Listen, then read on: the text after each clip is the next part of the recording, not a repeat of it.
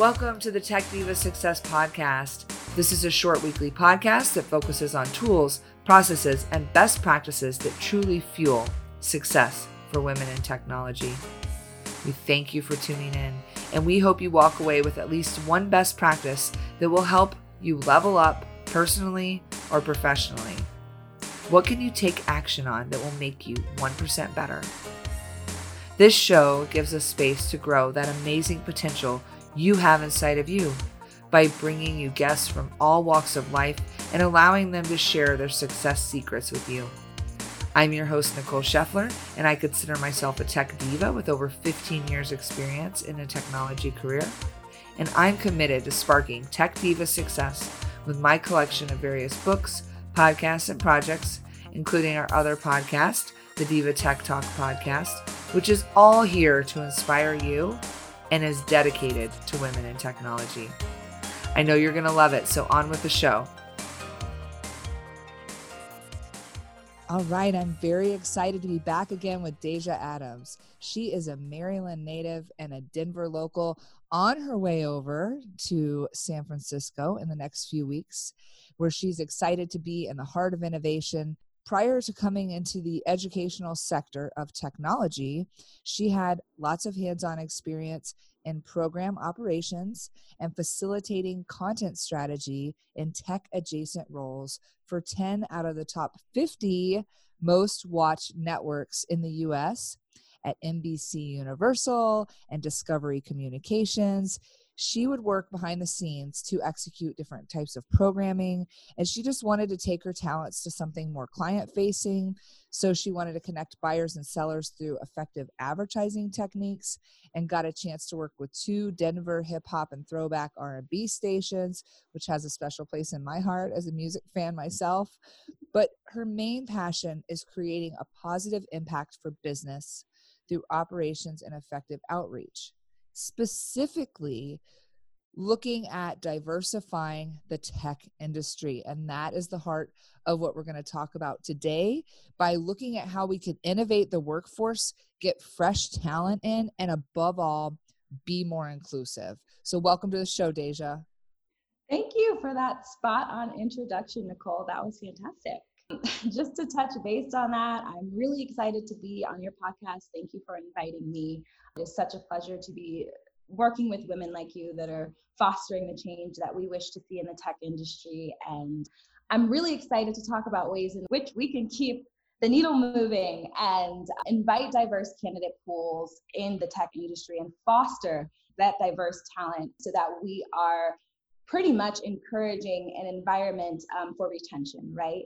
And so, just to give a little bit of the background, adding on to what you've said in regards to where I'm at currently in the education sector, I'm really happy to be sitting on the employer partnerships team for Flatiron School. Um, I like to refer to us as kind of like a high vocational boot camp.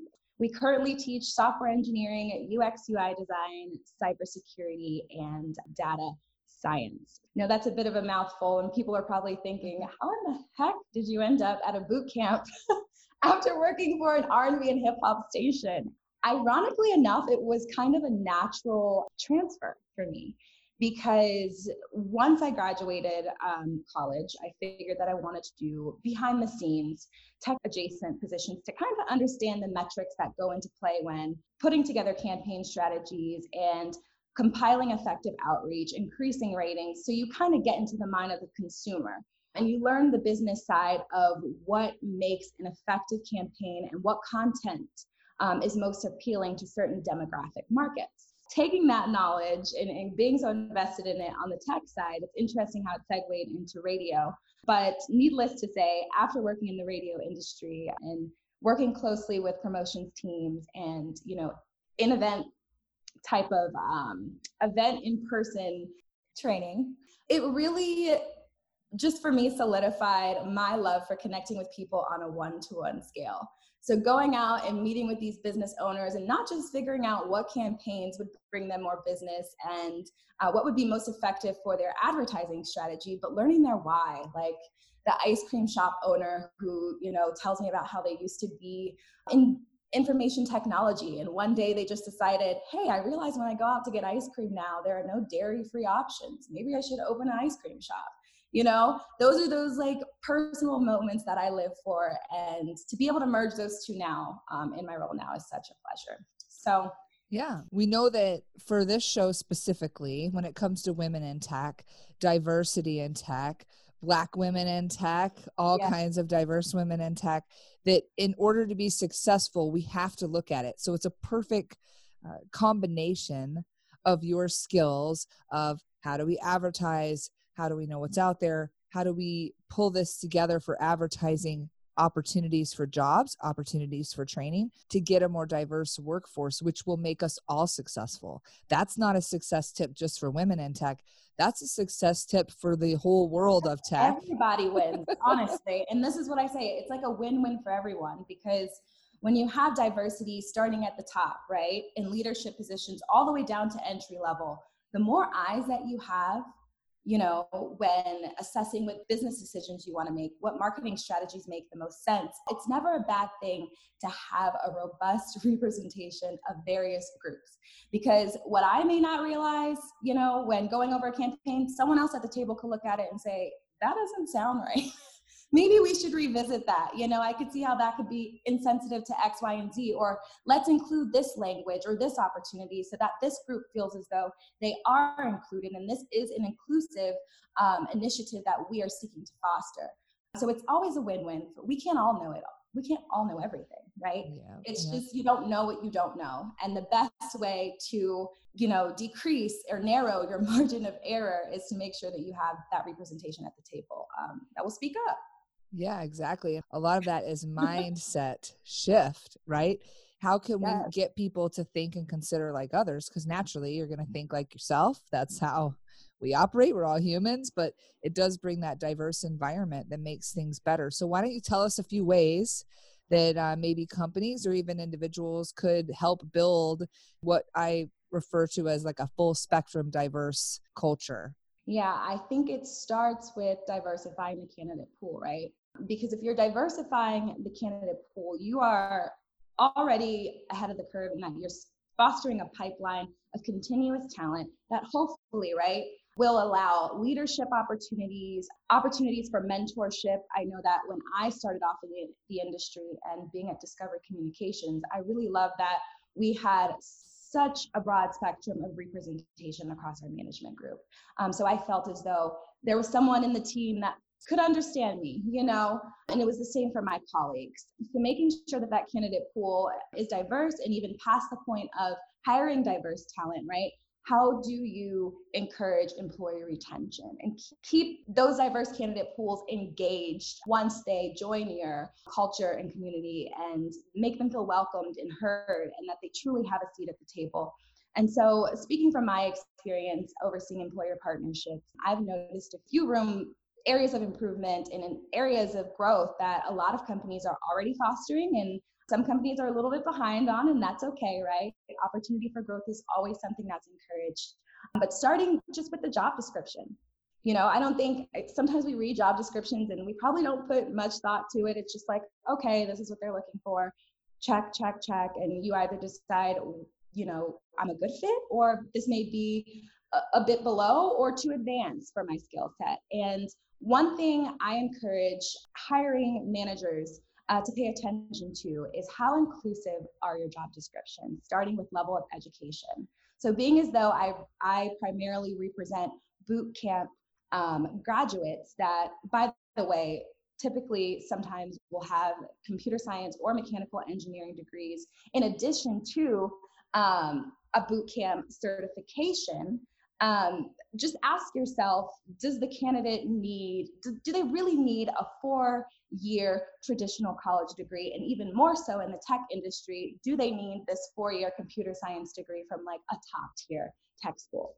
And that's not to take away from the caliber right of academia that they've completed. However it's kind of a, a barrier in a way because we have to think about the socioeconomic limitations that are in place where some people we don't realize it it's it's a financial privilege to be able to afford to go to these top tier universities. So level of education is definitely something that I encourage hiring managers to widen the requirements on. My next point is terminology.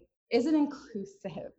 And this could be really simple jargon used or where we could be talking about very limiting descriptions you know some type of terminology that you've seen in a tech role that hasn't been the most inclusive even the pronouns is an example yeah like, pronouns are an easy way in a job description instead of saying he uh, or he she you could say they or this person or things that are not gender specific especially in tech roles is one example Absolutely, I agree. I, I love that even with Facebook now, there's such a wide initiative where you'll see, you know, people will integrate in their headlines or their names. I prefer to be called she or her, her or he or him or they or them. And it's just beautiful to see that we are being more receptive to the ways in which people have the right to determine how they want to be referred. And that starts definitely with um, deconstructing the traditional job descriptions and including that. So that was a great example. To foster off from that requirement, what is an actual necessity and what is more so like, okay, that's a nice to have. And I say this because I know that a lot of people in the tech industry, I know myself, or students that I work with deal with very real imposter syndrome.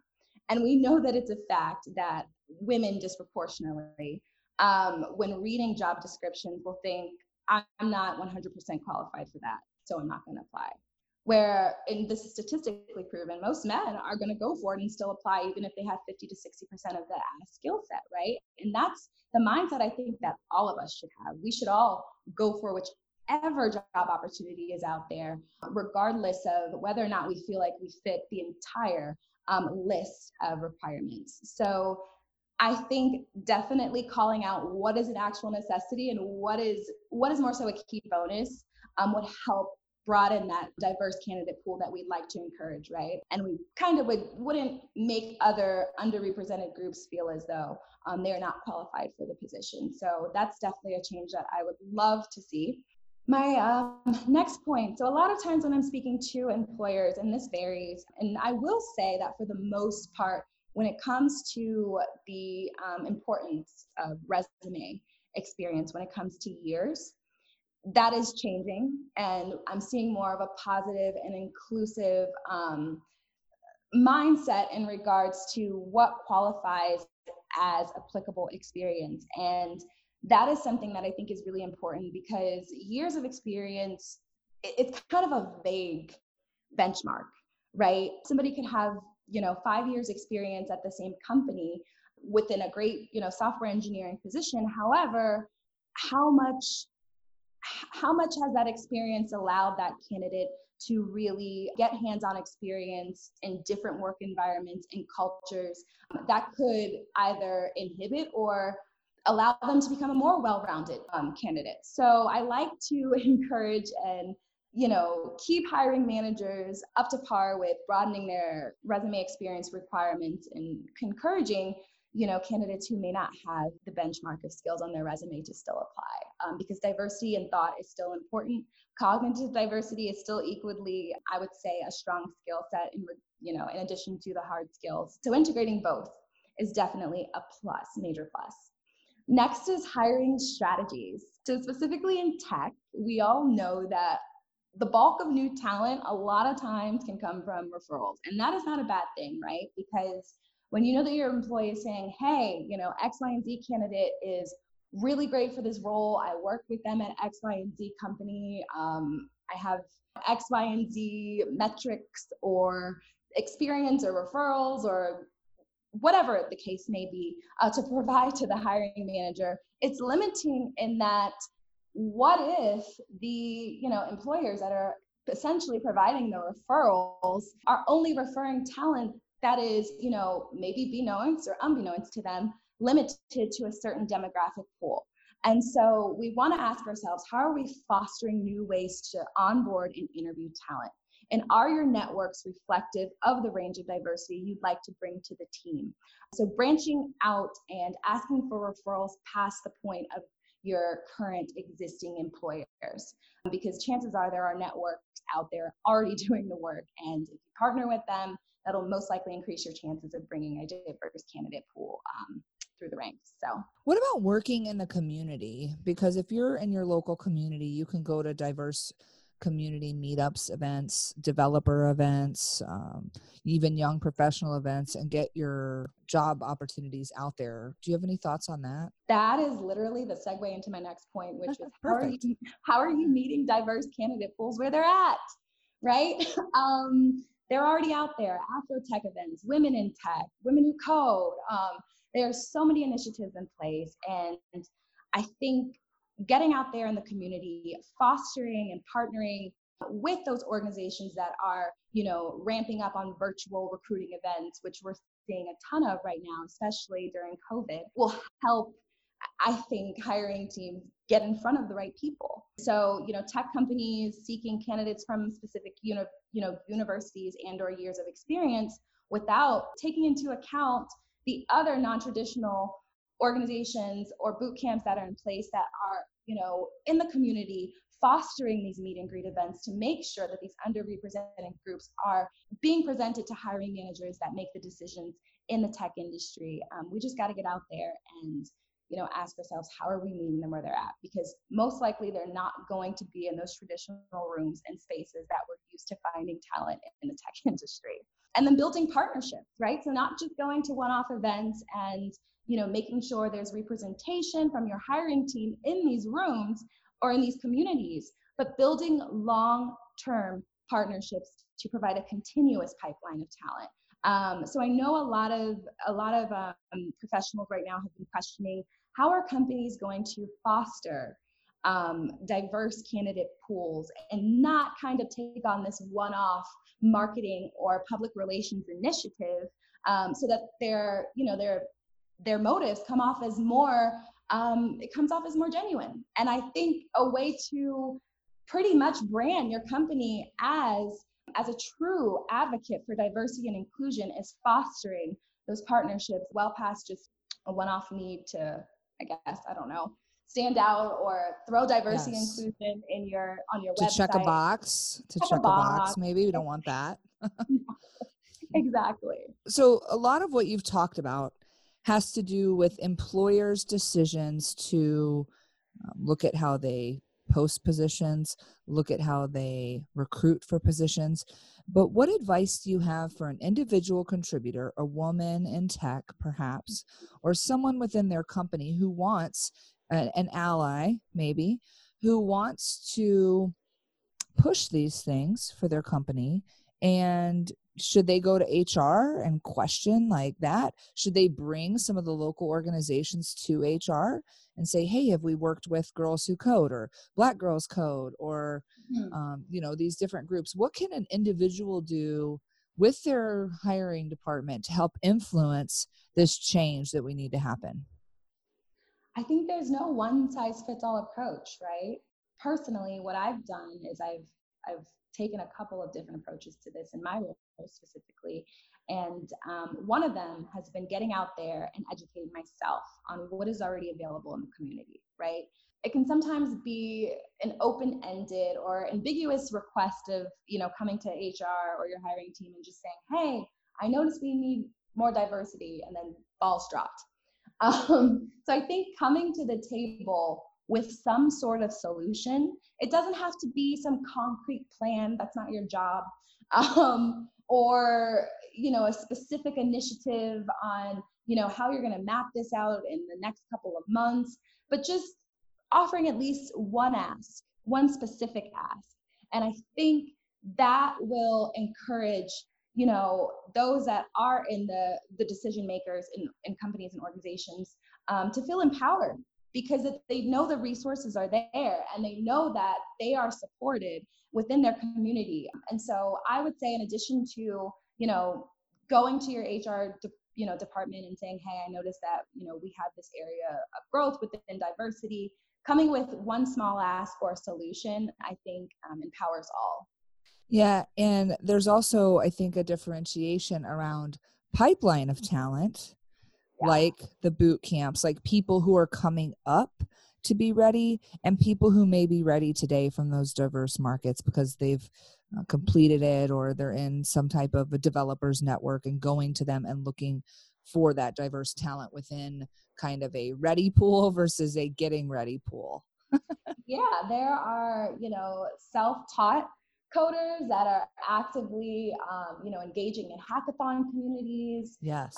Um, they are actively updating their profiles on github and they are you know actively posting on medium and showing how they coded for a certain project or they're uploading videos on youtube um, of demos of how they you know came about a certain project. So there are so many ways in which we can use social media really to our leverage when it comes to hiring talent. And this goes back to my point of kind of not completely, right, throwing away resume experience because I definitely think that is vital, but expanding on what it looks like from a hiring perspective um, when it comes to seeking talent past just a traditional resume kind of checklist point of view. So, you know, we're coming to the end of the episode. I'd like to just see what are some best practices you have.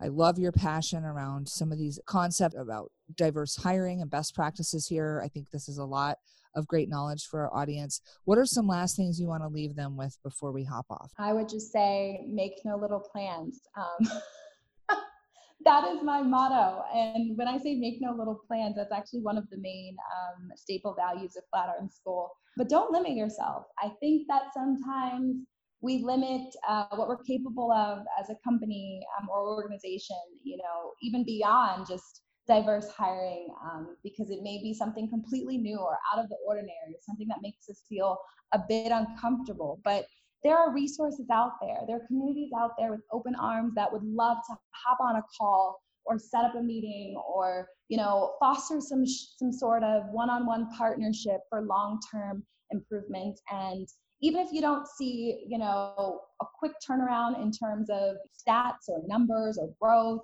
don't worry too much about that. I would just say keep the needle moving always keep the needle moving and keep your ears and your eyes open to new ideas always and starting with leveraging um, like i said the resources that are right there in your backyard in your community um, because it you know when we all come together i think it's a win-win for all. So i'm hoping we can foster the change that we wish to see by partnering together so.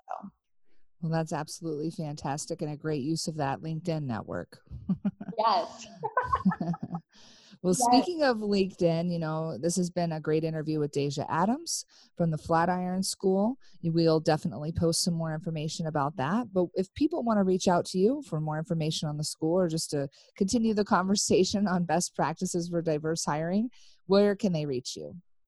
They can reach me on LinkedIn. It's Nadeja Adams, N A D E J A, last name A D A M S.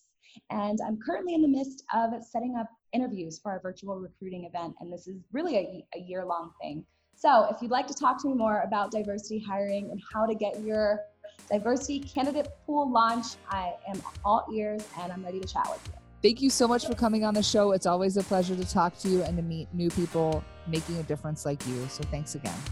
Thank you so much, Nicole. Thank you again for listening, and we really hope this sparks something in you that you can use to manifest more success in your life. Please give us a rating or review. We would love to see how the show has inspired you. You can also connect with Tech Diva Success on Twitter, Insta, and Facebook. We're very easy to find under that name, and we hope this episode was fire for you.